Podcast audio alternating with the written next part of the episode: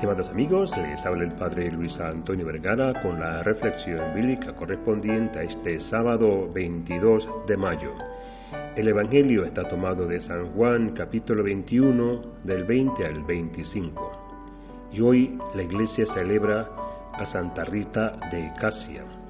Santa Rita nació en el año 1381 junto a Casia, su segunda patria, en la hermosa Umbría tierra de grandes santos como lo fue Benito, Escolástica, Francisco, Clara, Ángela, Gabriel y tantos otros. Santa Rita pertenece a ese insigne grupo de mujeres que pasaron por todos los estados, casadas, viudas y religiosas.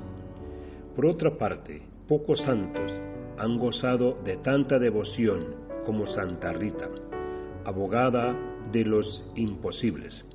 Su pasión favorita era meditar la pasión de Jesús.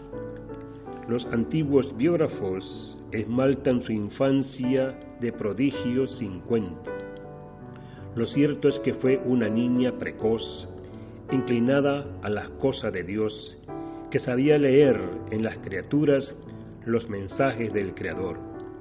Su alma era una cuerda tensa que se deshacía en armonías dedicadas exclusivamente a Jesús.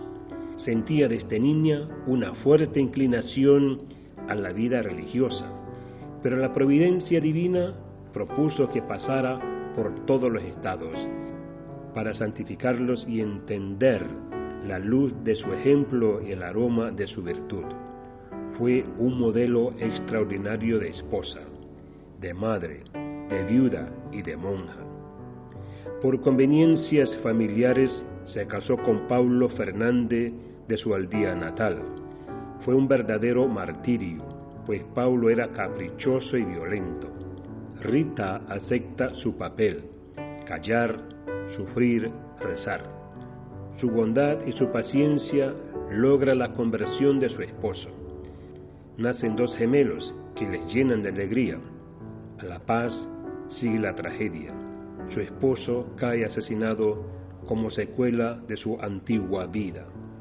Vienen ahora años difíciles, su soledad, sus lágrimas, sus oraciones.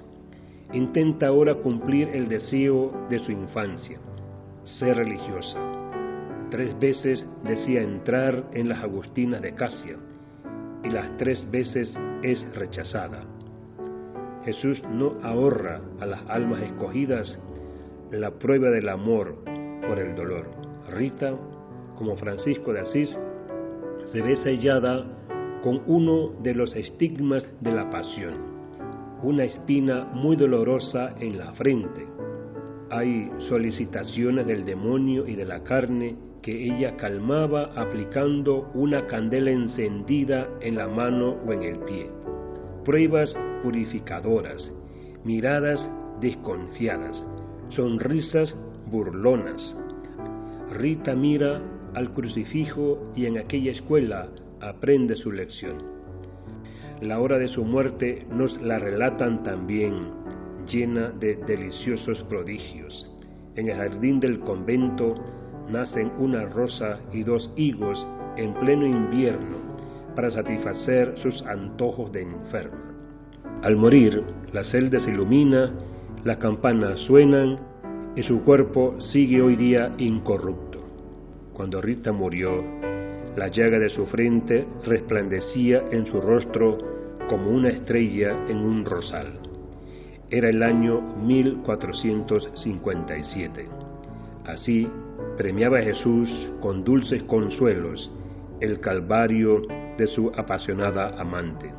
León XIII la canonizó en el año 1900. Que Dios les bendiga a todos.